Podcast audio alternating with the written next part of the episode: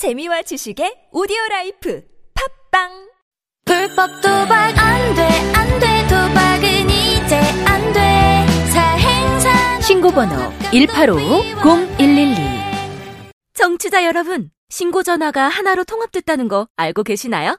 긴급 신고는 112, 119, 나머지 모든 민원 상담은 110으로 통합됐다고요. 긴급 신고는 112, 119, 나머지 모든 민원 상담은 국민콜 110. 110 아시겠죠? 앞으로 모든 민원 상담은 국민콜 110으로 전화하세요. 이 캠페인은 국민권익위원회와 행정안전부가 함께합니다. 시장 상황이 악화되고 있어요. 또 금리 상승이 거래처 부도 났대요. 침착해 매출 채권 보험을 들어놨잖아 차지 슛 신용보증기금 매출 채권 보험이 대한민국 중소기업의 골든타임을 지킵니다. 연쇄부도의 위험에서 안전할 수 있도록 거래처에서 외상대금을 받지 못할 때 손실금액의 80%까지 지급해주니까 기업의 외상거래에서 매출 채권 보험 가입은 더 이상 선택이 아닌 필수입니다 기업을 살리는 매출 채권 보험 대표번호 1588-6565 자세한 사항은 홈페이지에서 확인하세요. 이 캠페인은 중소벤처기업부와 신용보증기금이 함께합니다. 안녕하세요. 배우 지진입니다. 무료, 무료, 무료.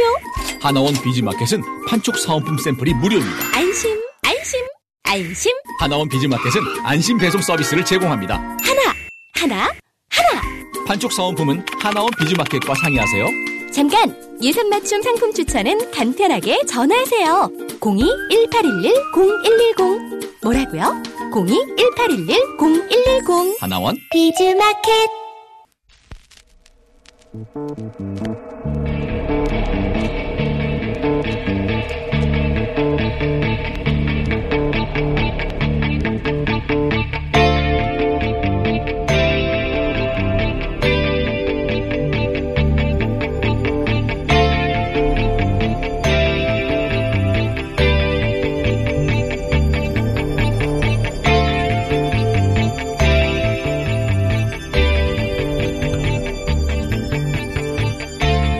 안녕하세요. 김호준입니다. 심재철 의원이 공개한 정부 자료를 놓고 여야 대립이 한창입니다. 핵심 쟁점은 사실 간단합니다.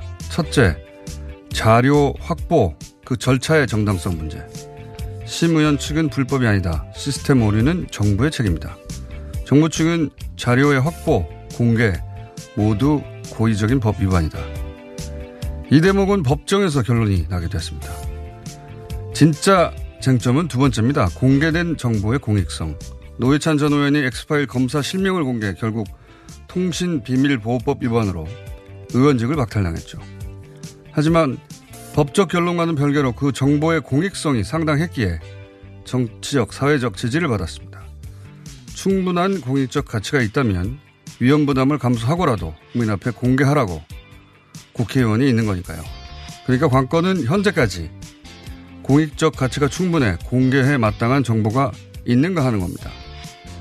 많은 언론이 자료 확보의 불법성과 국민의 알 권리라는 가치가 충돌하는 것처럼 보도합니다. 법적 논란은 그렇게 말할 수 있는데요. 그런데 현재까지 공개된 정보의 절차의 불법성 논란을 압도할 공익성이 있는 게 있는가? 없잖아요.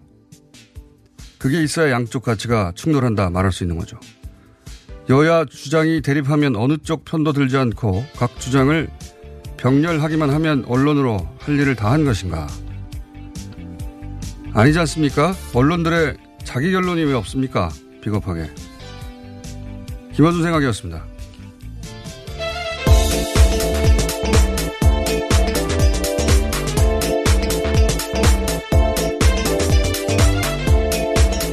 시사인의 좀 하다 말 줄 알았더니 계속 갑니다. 심재철 의원의 자유공개 논란은. 네. 10월 10일부터 정기 국감 국정감사가 시작되는데요. 그때까지 계속 논란을 이끌고 가지 않을까 싶습니다. 그러니까 기선제압을 위해서 이렇게까지 하는 것 같기도 한데 이게 이제 방금 얘기했지만 절차의 합법성 문제는 어 이게 이제 기사가 너무 많이 나고 그리고 너무 많은 정보가 한 번에 쏟아지다 보니까 좀 헷갈리는데 그게 어렵지 않아요. 이 문제는. 그러니까 심재철 의원 쪽은 원래 항상 다니던 골목인데 툭 쳤더니 여기서 툭 쳤다는 건 백스페이스를 눌렀다는. 거죠. 예. 툭 쳤더니 문이 열렸다. 그리고 개도 안 짖고 경고 메시지가 없었다는 거죠. 개도 안 짖고 해서 이건 문 열어둔 주인이 잘못이지 내가 고의도 아니다. 이렇게 말하는 거고 집주인은 정부죠. 아니 그 대문을 처음 봤는데 쪽문이 다섯 개나 된다. 다섯 단계 거쳐야 된다는 거죠. 네, 오늘 아침 한겨레 신문에 따르면 아홉 단계라는 아, 표현도? 있던데요. 네. 예, 더 있다라는 겁니다. 한 번은 몰라도 더군다나 한 번은 몰라도 일주일 동안 190번을 그 쪽문을 통해 들어왔다는 거죠. 그래서 한 45만 개, 48만 개인가요? 가재 도구를 들고 나갔다. 도둑이다. 이렇게 주장하는 건데 이건 어쨌든 뭐 법적으로 간 이상 어, 법적 판단이 있어야 되는 건데 어, 근데 이제 언론들이 잘 안 다루는 부분이 좀 있습니다. 이 IT적 관점에서 보자면 권한이 없는 어, 자가 미인가된 영역에 접속하면 그게 해킹이에요. 예. 해킹이라는 게 무슨 복잡한 기술을 써야만 해킹이 되는 게 아닙니다. 여기서 언론이 잘 안 다루는 부분이 뭐냐면 아마 IT 전문가들에게 문의하면 다 똑같은 소리 할 텐데 이제 브라우저에서 어떤 그 어, 로그인을 해서 접속을 했는데 어, 원하는 정보가 안 나와서 뒤로 가기 두 번을 눌렀더니 어, 그 이 페이지가 떴다는 거 아닙니까? 접근 권한이 없는 페이지가. 네, 굉장히 부실하다, 뭐 보안이 네. 부실했다라는 취지인데요. 근데 여기서 어떤 대목이 저는 있을 수 없는 일이라고 보냐면, 어, 뒤로 가기를 누르면 원래 직전에 방문한 곳이 떠야 되죠. 그렇죠? 뒤로 가기를 누르면. 근데 직전 방문한 주소가 아니라 전혀 다른 페이지가 떴다는 거잖아요. 이건 이제 IT 용어로 페이지가 redirect 됐다고 하거든요. 예. 다른 주소로 연결해 줬다는 겁니다. 두 번 누르면 원래 있던 곳으로 가야 되는데 이건 일부러 이렇게 되도록 만들어줘야 가능한 거예요. 이게. 그러니까, 어, 제가 보기에는 시스템을 아는 누군가가 일시적으로 백도어라고 하죠. 뒷문, 예. 혹은 오류를, 오류를 만들어뒀을 가능성, 그리고 그런 경우에는 공모의 가능성, 이거 집중적으로 수사해 봐야 합니다. 저절로 이렇게 될 수는 없는 겁니다. 예.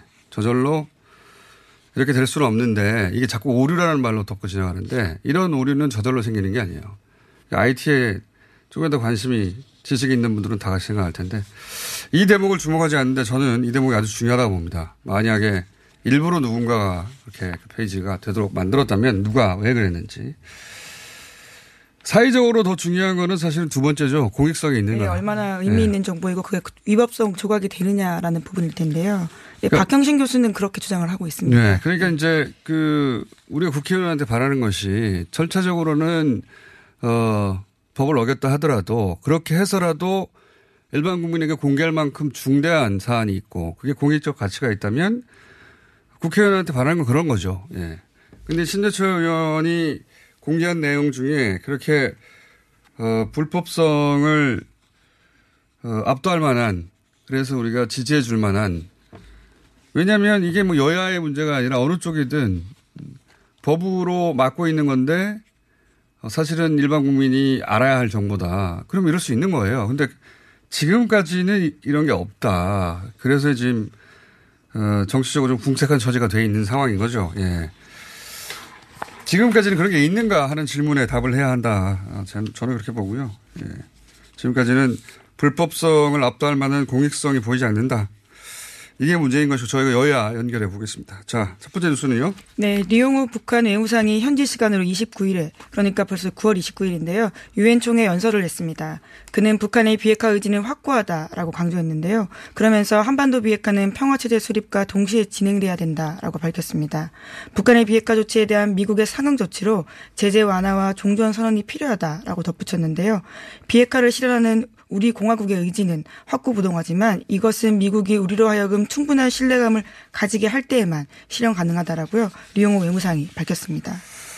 이게 이제 작년 이맘때 유엔 총소, 어, 유엔 총회에서 똑같은 자리에서 똑같은 외무상이, 리용호 외무상이 연설을 했죠. 네, 하지만 굉장히 톤이 다른데요. 당시만 하더라도 과대망상, 정신 이상자와 같이 트럼프 대통령에 대한 원색적인 비난을 쏟아냈습니다.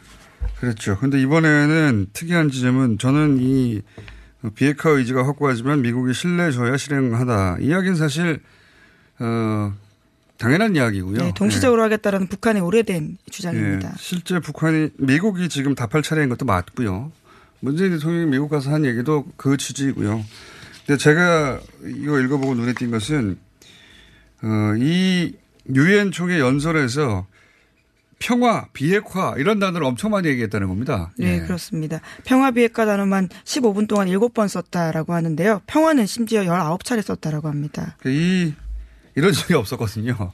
어, 분명히 톤이 확 바뀐 건 맞습니다. 톤이 바뀌었는데 어, 미국이 답할 차례인데 미국이 이때까지 사실 해준 게 없지 않느냐 이게 맞는 말이고 네, 자신들이 했던 조치들에 대해서 하나하나 다 다시 읊었는데요. 그러니까 핵실험과 대륙간 탄도 미사일 발사 시험을 중지했고 핵시험장을 투명성 있게 폐기했고 또한 핵무기와 핵기술을 이전하지 않을 것을 확약했다라고 주장했습니다. 실제 미국이 답을 하려는 어떤 모양새를 취하고 있는 것도 어, 취하고 있기도 합니다. 폼페이오 장관 같은 경우에는 어, 언론과 인터뷰에서 네, 종전선언 예. 예, 가능성에 대해서 언급을 했죠. 언급을 해서 이번에 폼페이오 장관이 방북을 하게 된 평양을 가게 되면 이런 얘기들이 이루어지지 않을까 하는 기대를 갖게 하는 인터뷰들이 있고 그리고 폼페이오 장관의 한 말 중에 주목할 대목은 지금 보수 야당에서는 비핵화 진전이 아무것도 없는데 어, 아무것도 없는데라는 전자의 모든 북한에 대한 혹은 뭐 정부에 대한 비판을 하고 있는데 실제 당사자인 폼페이오 장관은 진전이 진짜로 이루어지고 있다. 네, 네. CBS와의 인터뷰에서 그렇게 밝혔습니다. 직접 미국에서는 진전이 이루어지고 있다고 하지 않습니까? 이제 한미 공조는 안 하고 있는 것 같아요. 이제는 그렇게 한미 공조를 외쳤었는데 전체 상황은 그렇고요. 예. 그리고 어, 주말에 나온 가장 재미있는 뉴스는 트럼프 대통령이 김정은과 사랑에 빠졌다는 멘트를 했다는. 네, 그렇죠. 리용호 외무상의 연설이 있고 난 지 몇 시간 후에요. 트럼프 대통령이 이와 같은 발언이 나왔습니다. 나는 김정은과 사랑에 빠졌다. 그러니까 정말 영어 그대로 we fall in love라고 말을 했는데요. 미국 웨스트버지니아주에서 열린 중간선거 지원 유세에서 한 말입니다. 부유한 나라들 사우디아라비아 등과 같은 데서 자신들이 왜 미군 주둔 부담금을 내야 되냐라는 이야기를 하다가요. 갑자기 이런 이야기를 했습니다. 그러면서 우리는 정말 북한과 잘하고 있다면서 이건 꼭 말해야겠다라고 했는데요. 나는 김정은을 좋아하고 그도 나를 좋아한다. 우리는 먼 길을 왔다라고 이야기했습니다. 자, 이게 저 트럼프 대통령 확실히 기존의 정치 문법과는 전혀 다른 화법을 구사해요. 예. 사랑에 빠졌다. 이런 표현은 정치인이 지지자들 앞에서 연설할 때 특히 이제 적대국이었던 정상과 관계에 대해서 관계가 좋아졌다거나 개선되고 있다거나 이렇게 표현하지 이런 표현 정말 쓰지 않죠. 예, 사랑에 저- 빠졌다. 네. 이렇게 이야기를 하자 청중들이 웃음을 터뜨리자요. 본인 스스로도 언론을 인식한 듯이 이런 이야기를 하면 정말 대통령답지 않다라고 조롱할 거라고요. 언론의 비판을 선제적으로 대응하기도 했습니다. 어, 트럼프 대통령 화법은 매체가 한 줄 기사 헤드라인을 뽑기 딱 좋은, 예. 벌써 우리나라에도 이게 헤드라인으로 뽑혔지 않습니까? 예. 만약에 관계가 개선되고 있다. 이 정도로 말했으면 헤드라인이 안 됐겠죠. 사랑에 빠졌다. 그러니까 헤드라인이 바로 뽑히고. 그리고 항상 이런 얘기 할 때 오바마 대통령이 소환됩니다. 오바마 네, 그렇죠. 대통령이 또 소환됐어요. 예, 비교해서 자신이 훨씬 낫다라는 건데요. 버락 오바마 전 대통령은 나를 처음 만나서 미국의 최대 문제는 북한이라고 했지만 하지만 다행히 오바마 임기가 끝났다라고 하면서요. 그 당시에 그랬다면 전쟁이 일어날 뻔했다라는 주장도 했습니다. 그러니까요. 오바마 대통령이 북한이 가장 큰 문제라고 했는데 오바마 대통령 못 풀지 않았냐. 해결하지 못했다라는 예. 거죠. 어, 최근 몇십 년간 가장 인기 있는 대통령이거든요. 퇴임 후에도. 계속 물고 늘어집니다. 네. 자, 그런 일들이, 어, 남북미 관계에 있어서는 미국 쪽에서 있었다는 얘기고요. 자, 다음 수는요? 네, 오늘부터 판문점 공동경비구역 그러니까 JSA와요 강원도 철원의 비무장지대 DMZ에서 지뢰 제거 작업이 시작됩니다. 평양 정상회담 등의 후속 조치에 따른 것인데요. 남북은 오늘부터 오는 20일까지 판문점을 감싸고 있는 지뢰부터 제거하기로 합의하기로 했습니다. 굉장히 상징적인 조치죠. 예. DMZ 있는 지뢰 제거, 이제야, 예. 한 60, 몇 년입니까? 63년 전이니까 4년 전에 매설된 게, 이제야, 어, 걷어지게 된다. 네, 뉴스고요. 정말 실질적인 평화라는 예, 의미를 줄 수 있는 것들인데요. 자, 어, 다음은요? 네, 검찰이 재판거래 의혹 수사 105일 만에 양승태 전 대법원장, 차한성, 박병대, 고영환 전 대법관 등 수뇌부를 압수수색했습니다. 다만 법원은 양승태 전 대법원장의 주거지 영장은 기각했는데요. 상대적으로 수사 가치가 떨어지는 승용차 압수, 압수 수색 영장만 내줬다라고요. 오늘 아침 한겨레 신문이 평가하고 있습니다. 검찰은 이 압수물 분석이 끝나면 조사할 시기를 정할 방침인데요. 압수수색 영장에는 피의자로 양승태 전 대법관 등이 명시가 되어 있어서 이들에 대한 범죄 혐의를 특정했습니다.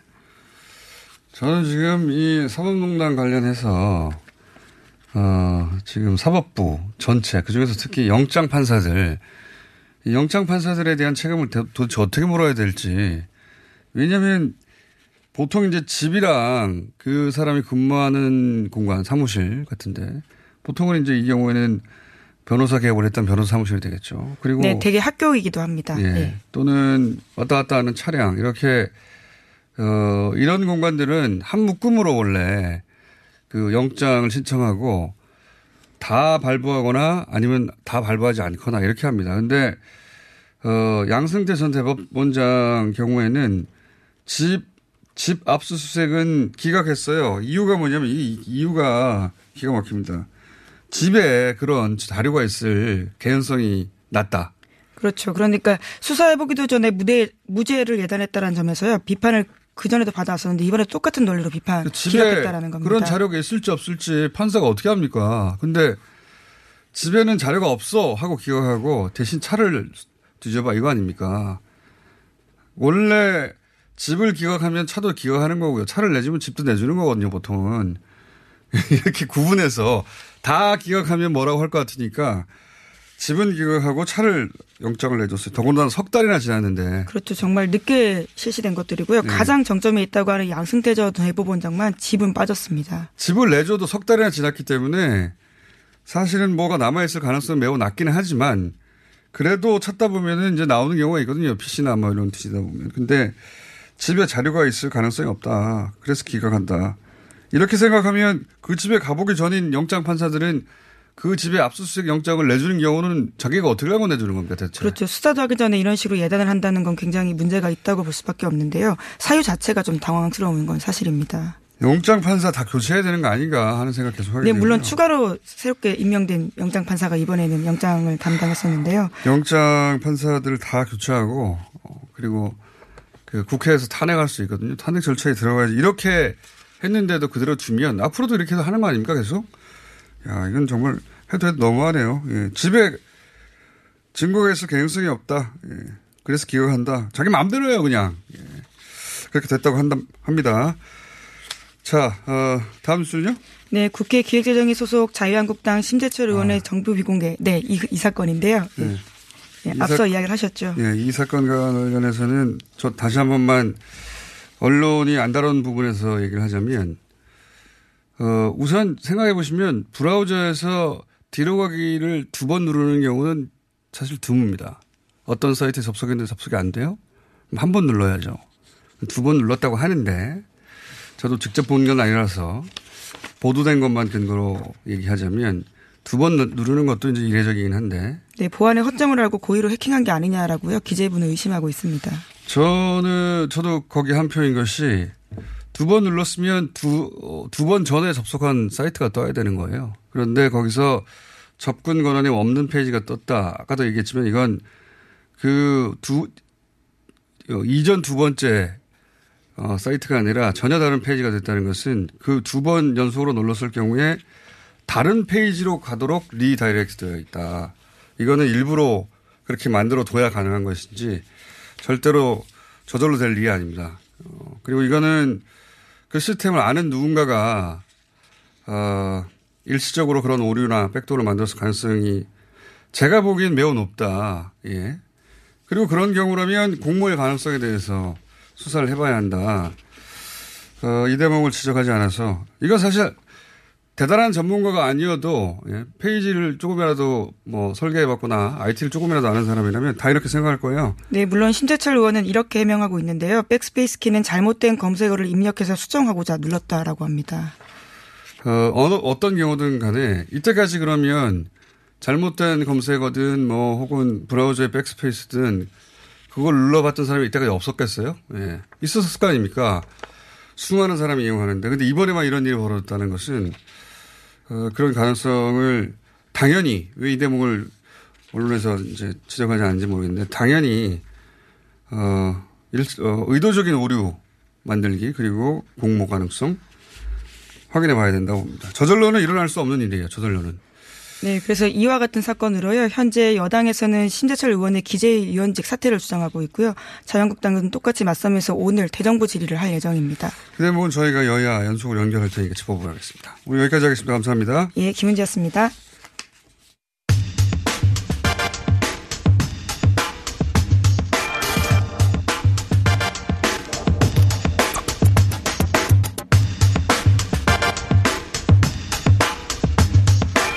오늘이 70주년 국군의 날이랍니다. 네. 어, 가수 싸이 걸그룹 축하 공연이 사상 처음으로 준비했다고 하는데 일각에서 이런 얘기가 있죠. 북한을 고려해서 행사를 축소하는 것 아니냐 해서 잠깐 짚어보겠습니다. 국군의 날 행사 기획단 참모장 윤재영 대령 전화 연결됐습니다. 안녕하시, 안녕하십니까 대령님. 네, 안녕하십니까. 예, 저희가 현역 군인은 연결한 게 처음입니다. 반갑습니다. 네, 반갑습니다. 어, 70주년인데 이번에는 전쟁 기념관에서 진행한다고 하시는데 왜 전쟁 기념관에서 70주년 행사를 합니까? 네, 이번 그 제 70주년 국군의 날 행사는 그 행사 개념을 국민과 함께 세계 속의 대한국군이라는 개념을 가지고 행사를 기획을 했습니다. 예. 네, 그러다 보니 이제 어, 가능하면 국민들께서 이제 접근하기가 아주 용이하고 어, 많은 국민들이 이제 계시는 서울 시내에서 지금 어, 행사를 기획하다가 보니 어, 전쟁기념관의 그 평화의 광장이라는 그 장소가 예. 굉장히 그런 접근성도 좋고 여러 가지 측면에서 의미를 부여할 수 있는 장소라고 판단을 해서 그쪽에서 저 알겠습니다. 하게 됐습니다. 근데 저희가 오늘 연결한 핵심 이유는 어, 북한 최근에 이제 그 남북 관계 때문에 북한의 눈치를 보느라고 규모를 축소한 거 아니냐. 그래서 전쟁 기념관에 사는 거 아니냐. 이런 비판이 있습니다. 여기 대해서 뭐라고 말씀하실지. 네. 어, 보시기에 따라서는 뭐 축소했다라는 게 이제 행사에 참가하는 병력 수나 장비 수 뭐 이런 숫자만 따지고 본다면 그렇게 보실 수도 있는 측면이 있을 수 있다고 생각합니다. 네. 그러나 이제 이번 제 70주년 국군의 날 행사를 하면서 에, 저희가 지금 오늘 하루 동안 진행되는 그 국군의 날 행사 관련된 프로그램이 총 세 가지입니다. 예. 네, 첫 번째는 이제 68년 만에 고국으로 그 귀환하는 국군 유해 봉환 행사를 오늘 오전 9시 30분에 성남 서울공항에서 지금 어, 진행을 할 예정이고 예. 점심에는 그 모범 장병 및 유엔 참전용사 그리고 각군 보훈 단체장들을 어, 청와대로 초청해서 어, 경축연을 지금 할 예정입니다. 예. 그리고 마지막으로 이제 오늘 오후 6시 반에 전쟁기념관에서 에, 국군의 날 기념식을 거행할 예정입니다. 그래서 이렇게 세 가지 프로그램 형태로 오늘 국군의 날 행사가 진행이 되기 때문에 음. 에, 국군의 날 행사가 형태가 좀 변형이 돼서 과거하고 좀 다른 형태로 진행된다는 음. 내용을 좀 잘 인지를 좀 해주셨으면 좋겠습니다. 아, 시가 행진 군사 퍼레이드 이게 어, 직접 보이지 않으니까 축소된 거 아니냐 하는데 그게 아니라 시간대별로 나눠서 어, 행사를 할 뿐만 아니라 저녁 6시 반에 이 방송 3사에 생중계 된다고 하던데 사실입니까? 네, 그렇습니다. 국군의 행사를 저희가 축소하거나 뭐 일부 언론에서는 뭐 숨어서 한다 이런 표현도 숨어서. 제가 알고 있습니다. 예. 그런데 저희가 이게 만약에 숨어서 한다면 이런 생, 방송을 지상파 3사하고 많은 지금 한 10여 개 그 매체에서 직접 생중계를 할 예정인데 그건 좀 너무 개념에 맞지 않는 표현들을 하는 게 아닌가 하는 생각을 합니다. 숨어서 한다. 예. 숨어서 하는 게 아니라 오히려 방송 3사 6시, 7시면 뭐 프라임 타임인데 이때 어, 생중계를 하는 한다는 것이다. 그러니까 행사의 개념을 바꾼 것이다. 이런 얘기군요. 한마디로 말하면. 네, 그렇습니다. 예. 알겠고요. 그게 핵심이었는데 궁금한 거는 됐는데 한 가지만 더 여쭤볼게요. 네네. 이게 뭐 보도자료를 보니까 못 알아듣는 말이 있어가지고요. 이 미래 전투 수행 체계 시연 이게 뭡니까? 네, 올해 이제 국군의 날 행사는 주요 그 행사 어, 테마가 예. 세계 속의 대한국군과 미래를 준비하는 국군이라는 테마가 있습니다. 그런 테마에 맞춰서 어, 전형적인 기념식은 전쟁 기념관에서 지- 진행을 하고 그 기념식을 진행하는 동안에 에, 저희 군에서 앞으로 추구하고자 하는 미래전투 수행 체계에 관련된 부분을 영상 및 행동 시범을 통해서 어, 미래를 준비하는 국군의 모습을 최초로 선보일 예정입니다. 그래서 이 우리 군의 그 이 시연을 통해서 예. 육군의 드론봇, 워리어 플랫폼, 그다음에 해외 공군의 유무인 무기체계 같은 등을 좀 선보이면서 어, 미래 전투의 패러다임 방향을 좀 제시하면서 음, 4차 산업을 4차 산업혁명을 선도하는 그 강인한 국군의 모습을 국민들께 선보이려고 지금 준비를 하고 있습니다. 아하. 그 IT 기술이 접목된 어 미래의 군 체계 이걸 보여주는 거군요. 말하자면. 네, 그렇습니다. 아직 뭐 완성된 단계는 아니지만 예. 저희 군이 이제 앞으로 나아가서 이런 형태로 이제 군 작전을 음. 진행을 하고 하겠다는 이정표라고 봐주시면 맞을 것 같습니다. 싸이 공연도 있고 걸그룹 공연도 있다고 하는데 걸그룹은 어디 어, 어떤 걸그룹이 나옵니까? 네. 에, 뭐 국군의 날 기념식에 잘 아시다시피 이제 이렇게 본 행사에 이런 공연을 하는 것도 사실 이번 70주년 국군의 날 기념식에 처음 이제 시도하는 네. 부분인데 어, 이번에는 그 싸이 씨만 나와서 공연하는 것으로 진행을 할 예정입니다. 아 걸그룹 취소됐습니까? 네, 아니 진행- 취소된 것이 아니고 예. 저희가 이제 계획 단계에서 여러 이제 방안을 모색을 했었는데 에, 최종적으로 이제 싸이 씨만 이제 공연을 하는 것으로 결정을 했습니다. 알겠습니다. 국민과 함께라는 뜻이 그러니까 보다 이제 가까이 다가가고 그리고 생중 저녁에 생중계도 하고 그 낮에 시가지 행진을 안 한다고 해서 숨어서 하는 게 아니다 이런 이야기군요. 알겠습니다. 오늘 말씀 감사합니다. 네, 감사합니다. 네, 지금까지 국군의 날 행사 기획단 참모장 윤재훈 대령이었습니다. 오빠, 오빠한테서 매력적인 향기가 나는데? 어, 역시 박지희. 한 방에 알아보는구만. 헤이브로 올인원 파워바로 샤워하고 왔지? 아, 이 오빠 여자들이 좋아하는 건 어떻게 알고? 확실히 헤이브로 올인원 파워바 쓰는 사람 옆에 가면 뭔가 다른 느낌이 있어. 은은한 향기가 나면서 어, 또 섹시해 보이기도 하고. 그래서 이 오빠가 쓰는 거 아니겠니? 박지희가 추천하는 올인원 향수 비누. 지금 포털에 헤이브로 검색하세요. 여보, 아버님 때문에 걱정이야. 통 음식을 못 드시네. 걱정하지 마세요. 화이트 이치과에 가서 임플란트 하시면 되죠. 만 65세 이상 어르신은 본인 부담금이 최대 30%까지 내려갔어요. 게다가 평일 매일 야간 진료한대요. 그래? 그럼 화이트 이치과에서 장모님까지 임플란트 해드려야겠네. 부산 경남 5개 지점 착한 치과 브랜드 화이트 이치과 문의는 1544-2944 네이버에 화이트 이치과를 검색하세요.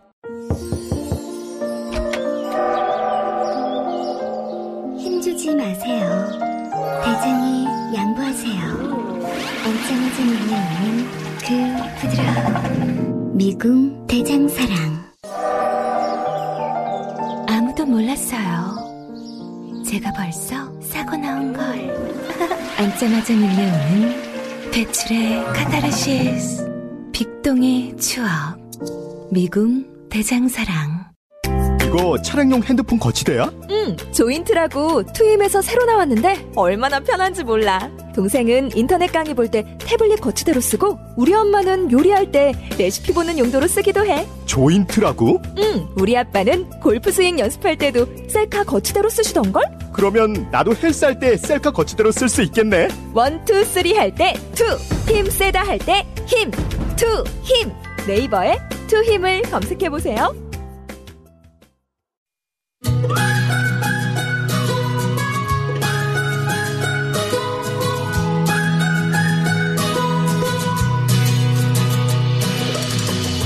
뉴스 공장 2주년 기념 릴레이 인터뷰 333. 어, 각 분야, 어, 인사들을 세 분을 3분 이내에 삼삼하게 인터뷰하는 지난 금요일에는 남자 배우 김의성, 봉태규, 정우성 씨 연결했습니다. 이번에는 여자 배우 편입니다. 가장 먼저 연결된 분은 배우 김규류 씨입니다. 안녕하십니까? 안녕하세요. 배우 김길입니다. 네, 목소리를 좀 크게 해주세요. 네, 안녕하세요. 김길입니다. 네. 자, 처음 통화인데 반갑고요. 예. 네, 안녕하세요. 뉴스공장 자주 들으십니까? 네, 처음부터 지금까지 오랜 애청자고요. 어, 잘 듣고 있는데, 근데 요즘 잘안 들어요. 스트레이트를 좀 잘 보고 있습니다. 요즘은 잘 안 드신다고요? 네, 스트레이트를 잘 보고 있습니다. 아, 스트레이트. 주진희 기자 스트레이트. 예. 네. 그건 그거고 뉴스공장은 뉴스공장인데 뉴스공장을 자주 안 들으시면 안 되죠. 예. 올해 애청자입니다. 올해 애청자 첫 방송부터 들으셨어요? 네. 왜 뉴스공장을 공장 공장장님 가시는 데는 다 따라다니고 있어요. 무척 잘하고 계시고요. 예. 예, 요즘에는 그러면 약간 뜸하십니까? 뉴스공장을? 생방송을 안 들으세요? 아니요.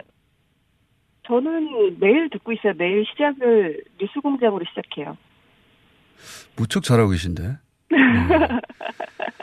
요즘은 그 과거처럼 그 쭉 따라다니면서 괴롭히는 국가기관의 알바들은 없습니까? 김규리 씨 괴롭히는? 어, 일도 별로 없어서 따라다니는 것도 별로 없는 것 같아요. 아 요즘 제가 촬영하는 영화 제가 없어요? 이런 이런 세상에서 살았나 싶을 정도로 좀 편하게 살고 있습니다. 어허. 대신 요즘 일- 일도 없습니까? 네, 일도 없어요. 백수라도 잘 놀고 있어요. 자, 어, 오늘은 짧게 인터뷰하는 시간이니까 이렇게 연결된 이상 저희 스튜디오에 한번 나와주셔야 되겠고요. 예. 뉴스공장 이준엽 축하 한마디 해주십시오. 네, 뉴스공장은 저한테 좀 아침밥 같은 방송이에요. 그 하루를 아침밥으로 시작하잖아요. 예. 그리고 아침을 먹고 나면은 하루가 든든하고 너무 바쁘거나 늦게 일어나서 못 먹게 되는 경우에는 뭔가 하루 허전하고 아쉽고 그런데요. 그럴 때는 자기 전에는 꼭 그날 방송을 다시 듣기로 듣고 있거든요. 아침 혹은 야식, 예. 네. 그 뉴스 공장을 들어서 하루가 든든하고 그리고 세상을 든든하게 바라볼 수 있게 만들어주는 뉴스 공장을 또 공장장님을 응원합니다. 김유리 씨. 살아남으셔서 축하드려요. 김유리 씨. 예. 네. 매우 좋은 멘트고요. 예. 이렇게 된 이상, 어, 스튜디오에 꼭 나와주셔야 되겠습니다. 어차피 어, 특별히 요즘 일하는 것도 없다면서요. 예. 좀 멀어지고 싶어요 그쪽으로. 네, 좀, 좀 쉬면서 좀 조금 멀어진 것 같거든요. 네. 네, 그게- 지금 너무 편하게 살고 있어요. 뜻대로 안 돼요. 사람들은 다 기억하기 때문에. 자, 저희가 뭐가 코너를 하나 만들든 아니면 시간 한번 만들어서 모시겠습니다. 그때 스튜디오에 다시 뵙겠습니다. 감사합니다. 네, 2주년 축하드립니다. 네, 감사합니다. 아, 김기주 씨가 매일 듣는군요. 예, 매우 감사하고요. 자, 두 번째 연결해 보겠습니다. 안녕하세요. 여보세요? 네, 이 목소리는 누굴까요? 강유미 씨. 아, 예, 안녕하세요. 여배우입니다. 여보요. 네, 저희가 찾다 보니까 강유미 씨 까메오로 영화에 출연한 적이 있더라고요. 예. 네, 저 영화배우예요. 2006년에 구미호 가족의 까메오 출연도 했었거든요. 근데 아무리 찾아봐도 딱 그거 한 번이더라고요. 아, 흑통령님 잘 지내셨죠? 네. 12년 전에 구미호 가족의 까메오로 약, 어, 한 15초 정도 출연한 적이 있으신 강유미 씨. 아, 특별히 그 여배우 특집에 저희가 예, 연결했습니다. 예, 네. 블랙하우스가 끝났는데 어디서 굶고 계신 거 아니에요? 아, 네, 그것저것 그냥 밥벌이 하면서 살고 있습니다. 그래요? 예. 유튜브에서 굉장히 어, 인기를 구가하고 계신 거. 혼자 그냥 자체적으로 뚝딱, 뚝딱뚝딱 만든 영상으로. 어디 시사방송 관련해서 연락 오는 건 없습니까? 어, 좀 많이 있었는데요. 네. 고민이 많이 되더라고요. 공장장님 없이 혼자 뭘 하려니까. 네. 예. 아직도 고민 중입니다. 아니, 아, 제안은 있는데 내가 시사하고 계속 엮이는 게 맞는가 이런 고민이시군요. 네. 예. 뉴스 자꾸 공장은 들어와가지고. 자꾸 자꾸 들어와요? 예. 네, 그래서 또 페이도 있고 하니까 계속 거절하는 게 맞는 것인가. 페이도 있고 하니까. 네. 그, 좀만 기다려 보세요. 어, 저랑 다시 할 일이 또 생기겠죠. 네. 불러주십시오. 뉴스 공장, 그렇지. 뉴스 공장이 있군요. 뉴스 공장은 일단 들으십니까? 어, 그, 제가 아침에는 좀 자가지고요. 음. 클립으로 보고 있습니다. 유튜브에서. 아, 그렇군요. 네. 어, 뉴스 공장에도 한번 나와주셔야 되겠는데, 그러고 보니 저희가 강유미 씨를 뉴스 공장에 한 번도 안 불렀네요. 예. 그러게요. 왜 그랬을까? 자, 2주년인데 축하 인사 한마디 하고 이제 끝내야 되겠어요. 예. 네. 어, TBS의 전설 뉴스 공장 정말 2주년 너무너무 축하드리고요. 앞으로도 계속 전설 써주십시오. 뉴스 공장 포에버! 네. 딱히 특- 뭐 준비한 티가 안 나네요. 준비했으면 더, 어, 큰, 어, 멋진 멘트가 나왔을 텐데. 어쨌든 스튜디오에 한번 나오세요. 예. 네. 저- 저희가 특집으로 한번 모시겠습니다. 자, 네, 축하드립니다. 네. 어, 지금까지 배우 강유미 씨였습니다. 네. 자, 333인데 세 번째는, 어, 저희 스탭들이 섭외를 못했습니다.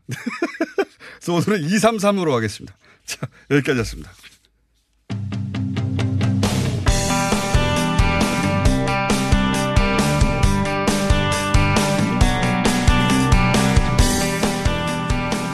자, 심재철 의원이 제기한 정보, 어, 문제. 어, 이것이 무단 유출이 아니냐. 여야 입장 한번 짚어보겠습니다. 먼저 자유한국당 입장입니다. 어, 국회 예결위원장입니다. 네, 안상수 의원 연결됐습니다. 안녕하십니까? 네, 안녕하세요. 네. 인천 중구 동구 강화군 웅진군의 안상수 국회의원입니다. 예, 꼭 지역구를 말씀하시는 게 좋죠. 예. 자, 오늘 준비된 시간이 짧아가지고, 네. 급하게 진행해 보겠습니다. 또, 어, 여당도 좀 이따 연결해야 되거든요. 어, 우선, 이 법 위반이다. 예. 여당에서는 법 위반. 정부, 뭐 기재부도 마찬가지입니다. 기재부와 여당, 뭐 당정청 모두가 법 위반이라고 지금 공세를 취하고 있는데, 법 위반이라는 지적에 대해서는 어떻게 생각하십니까? 어, 심재철 의원실에서 아이디를 발급받아서 예. 국감에 대비해서 정상적으로 접근하던 중에 예. 에, 우연히 찾게 됐다는 주장이고 어, 또 뭐 이것을 시연까지 해서 예. 어, 불법이 아니다라는 것을 본인들이 검증했다 이렇게 주장을 하고 있죠. 네. 그러고 정부에서 말하는 대로 만약에 뭐 불법이라면 불법을 어, 하도록 그렇게 방치해둔 어, 정부가 잘못한 것도 일차적인 잘못이죠. 음. 더군다나 이렇게 중요한 기밀이라고 생각을 한다면, 네. 근데 우리는 이것 자체를 기밀이라고 보질 않고 국민들이 이, 저 정부에서 쓴 예산을 감시하는 그 국감에서 당연히 예, 우리가 찾아서 어, 고발을 해야 될 그런 책무가 있다고 보는 것이죠. 알겠습니다. 반론은 뭐 저희가 곧이어 여- 여당을 연결할 거기 때문에 제가 굳이 반론 드리지 않고 일단 입장만 듣겠습니다. 그러니까 요약하면 이것은 어 정부 잘못이다 한마디로 허술하게 관리했던 예. 그리고 예. 그래서 그 자체도 위법이 아니지만 어, 공개한 자료 역시 어, 위법하지 않다 이런 말씀이신 거죠 한마디로 말하면 예, 예. 예 산 사용 내역이니까요. 예. 예산 내용인데 그런데 이제 정부 쪽에서는 그 중에 일부는 어, 기밀에 해당된다라고 주장하지 않습니까? 기밀에 해당되는 정보가 아예 없다고 보십니까?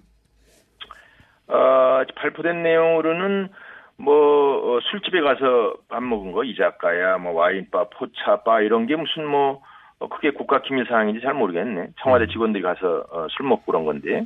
근데 공개 안 된 대목 중에 이제 기, 기밀에 해당되는 게 있다 할지- 할지라도 그건 공개하지 않았기 때문에 문제가 안 된다 이런 거군요. 말하자면. 어, 뭐 일단은 그래 보이는데 그런 거야 이제 기왕에 조사를 하고 있으니까 어, 이제 사법적인 어떤 판단을 들어보면 되겠죠. 예. 알겠습니다. 어, 그런데 이제 이게 국감을 앞두고 이제 그 야당의 국감 활동을 압박하려고 하는 야당 탄압이다. 이렇게 얘기하고 있지 않습니까? 압수수색이. 그럼요. 예. 그렇습니다. 그렇게 생각하시는 거죠? 아 물론이죠. 그 이유는 예. 아, 이제 지금 지난번에 김경수 트루킹이라는 사건이 있었는데 그거는 아시다시피 2개월 동안이나 아, 책상에 묻어놓고 뭐 어, 결국 아무런 뭐 어, 압수수색이나 이런 것도 없이 하다가 이제 특검으로 간 것이고 요 최근에 있었던 여당 의원이 에, 그 그린벨트에 관한 자료를 유출하지 않았어요. 그건 피해가 막중하죠. 그것도 20여일 동안 책상에 놔두고 아무것도 안 하고 있는데 이거는 고발한 지 4일 만에 그냥 압수수색을 그것도 어, 국회 예, 헌법기관인데 에 와서 했다는 것은 명백히 이런 어, 그 야당의 재갈을 물리기 위한 아, 그런 조치로 어, 이 여러 여러 권력기관들이 한번 어, 이번에 에, 국감을 좀 무력화시키자 이렇게 짜고 한 것 같습니다. 그러니까 비슷한 사안에 대해 여야 의원을 상대할 때 차이가 너무 크다 한마디로 말씀하죠. 그렇죠. 뭐 네, 비슷한 것보다 저쪽이 더 하죠. 예. 자, 그럼 이런 거 어떻습니까? 한 가지만 제가 여쭤볼게요.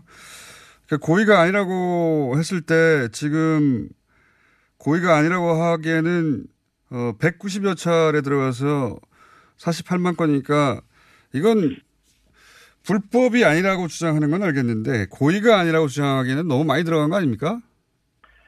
음, 그러니까 제가 보기엔 예. 애초에 이것을 어 이제 들어갈 수 있느냐의 문제지. 그 다음에 뭐 서칭하고 이렇게 하는 거야. 뭐 그건 어 어떻게 보면 당연한 거 아닌가요?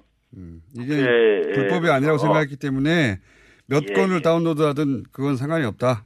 그렇죠. 이런 예. 취지이시군요. 예.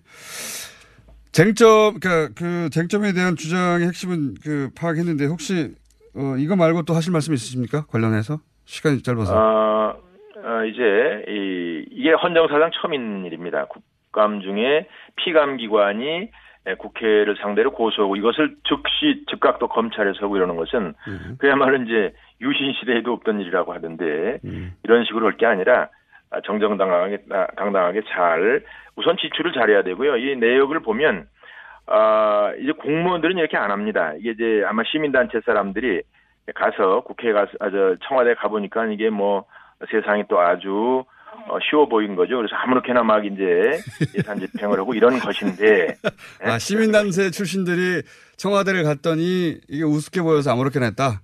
그렇지. 이제 뭐 그걸 경험도 없고 그러니까 아이고 이게 뭐 자기들 마음대로 되는 줄 알고 공무원들은 절대로 이렇게 안 합니다. 그래서 예. 예, 이런 일들을 어, 집행도 잘해야 되지만 국회에서는 기능을 어, 이렇게 압박을 하거나 이러는 것은 국민들의 바람에 반하지 반하는 것이다. 이렇게 저는 규정합니다.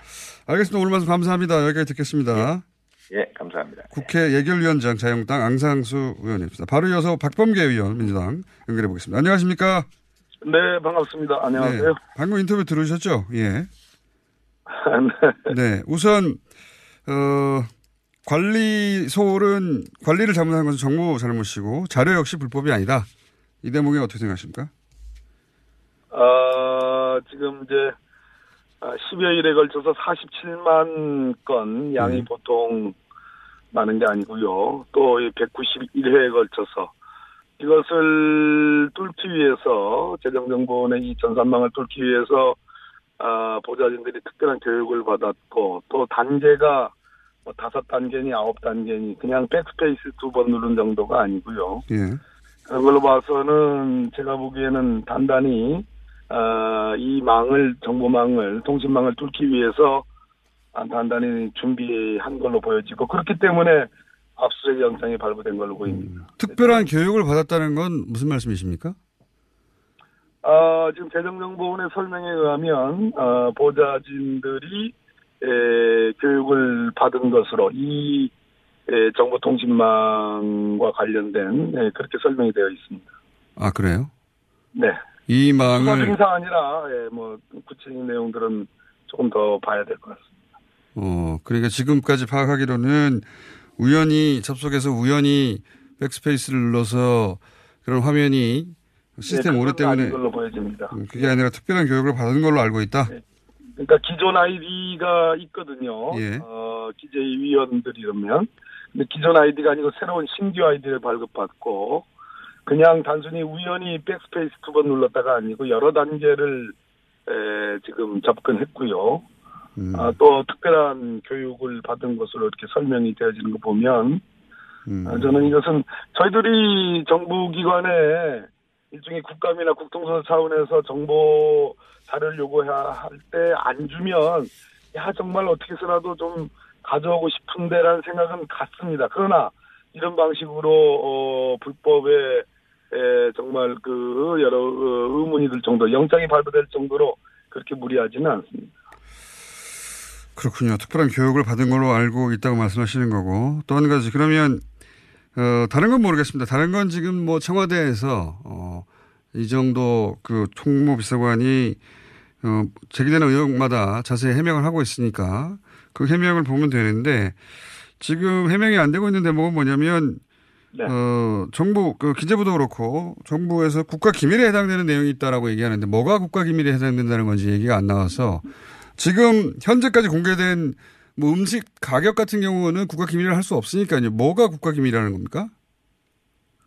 음식업 청와대 대통령을 포함해서 예. 청와대 주요 인사들이 무엇을 어떤 업체로부터 어떤 음식 자료 재료를 제공받아서 음식을 먹는지 그거 대통령과 관련해서는 굉장히 중요한 요소고요. 아, 청와대 음. 어, 여기에 관한 경호 정보가 있는 것으로 저는 알고 있고요. 경호 정보요? 관한 예, 경호 정보가 있는 것으로 알고 있습니다. 충분히 음. 있을 가능성이 높고요. 뭐 또 예산에 관한 주요 정보들 지금 그냥 업추비 정보의 그런 것이 아닌 아, 예산에 관한 주요 정보들이 있을 가능성이 높죠. 재정 정보는 것이 에, 그냥 싸그리 싸그리 털렸으니까요. 음, 그러니까 지금 공개된 게 아니라 공개되지는 않았지만 가져간 정보 중에는 어, 정부 뭐 대통령의 동선이나 정부 요인들이 어떤 음식을 어디서부터 제공받아서 먹는가 하는 정보들이 있어서 그건 국가기밀에 해당될 수 있다 이런 말씀이시네요. 그렇습니다. 네. 어, 그리고 야당에서는 여야 의원 비슷하게 예, 그 정보를 유출했는데 왜 우리만 야당만 지금 갑자기 압수수색을 하느냐? 야당 탄압이다. 이 대목은요? 어, 여야 의원 비슷하게 정보를 유출했다는 얘기는 사리에 맞지 않는 얘기고요. 지금 그, 그 말씀은 질문이 조금, 예. 47만 건을 이렇게 재정정보원의 통신, 어, 정보통신망을 뚫어서, 어, 일거에 가져간 사례가 저희들 쪽에는 없을 것 같은데, 아마 이게 기재부가 설명하듯이 이 유사일의 처음으로 저는 알고 있습니다. 신창현 의원이 어, 아, 신, 네네네. 신규 공공택지 후보지. 예. 그것은 국토부 또 경기도 어, 시흥시 등등이 신청의 의원과 협의하는 과정에서 어, 보안을 설정하지 않고 알려준 것을 신청한 의원이 에, 오판을 내서 저는 공개한 것이고 단건이죠. 에, 그런 측면에서 이 건하고는 어, 이거는 뭐 그 기재부 또는 재정정보원이 협조해서 알려준 정보가 아니거든요. 작심하고 터- 그 정보통신망을 뚫고 들어가서 어 190회에 걸쳐서 열흘간 47만 건을 털은 사건이니까 비교할 것은 아니라고. 그 고의성이나 규모에 있어서 어, 비교 비교 대상이 아니다 이렇게 보시는 거군요. 그렇습니다. 그 좀 개인적으로 이제 대충 그 여야의 어, 대립하는 쟁점은 알겠습니다. 근데 개인적으로 그 의아한 대목이어서 한 가지 추가로 한 50여 초 남았는데 여쭤보자면 그 백스페이스 두 번 눌렀더니 그 페이지가 떴다 이런 대목 있지 않습니까? 네네. 그 브라우저의 두번 뒤로 뒤로 가기가 아니라 키보드 상의 백스페이스입니까? 아 그런 그런 기술적 원리를 예.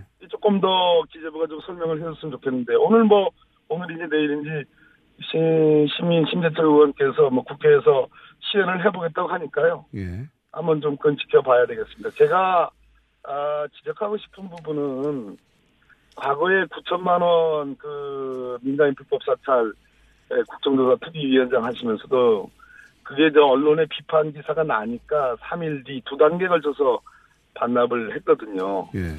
그리고 뭐 지금 6억 저희는 원 시간이 다 돼가지고요. 네, 그래요. 한 번 더. 한 번 더 모시겠습니다. 이 사람 금방 끝날 것 같지 않으니까. 네, 알겠습니다. 박범계 의원이었습니다.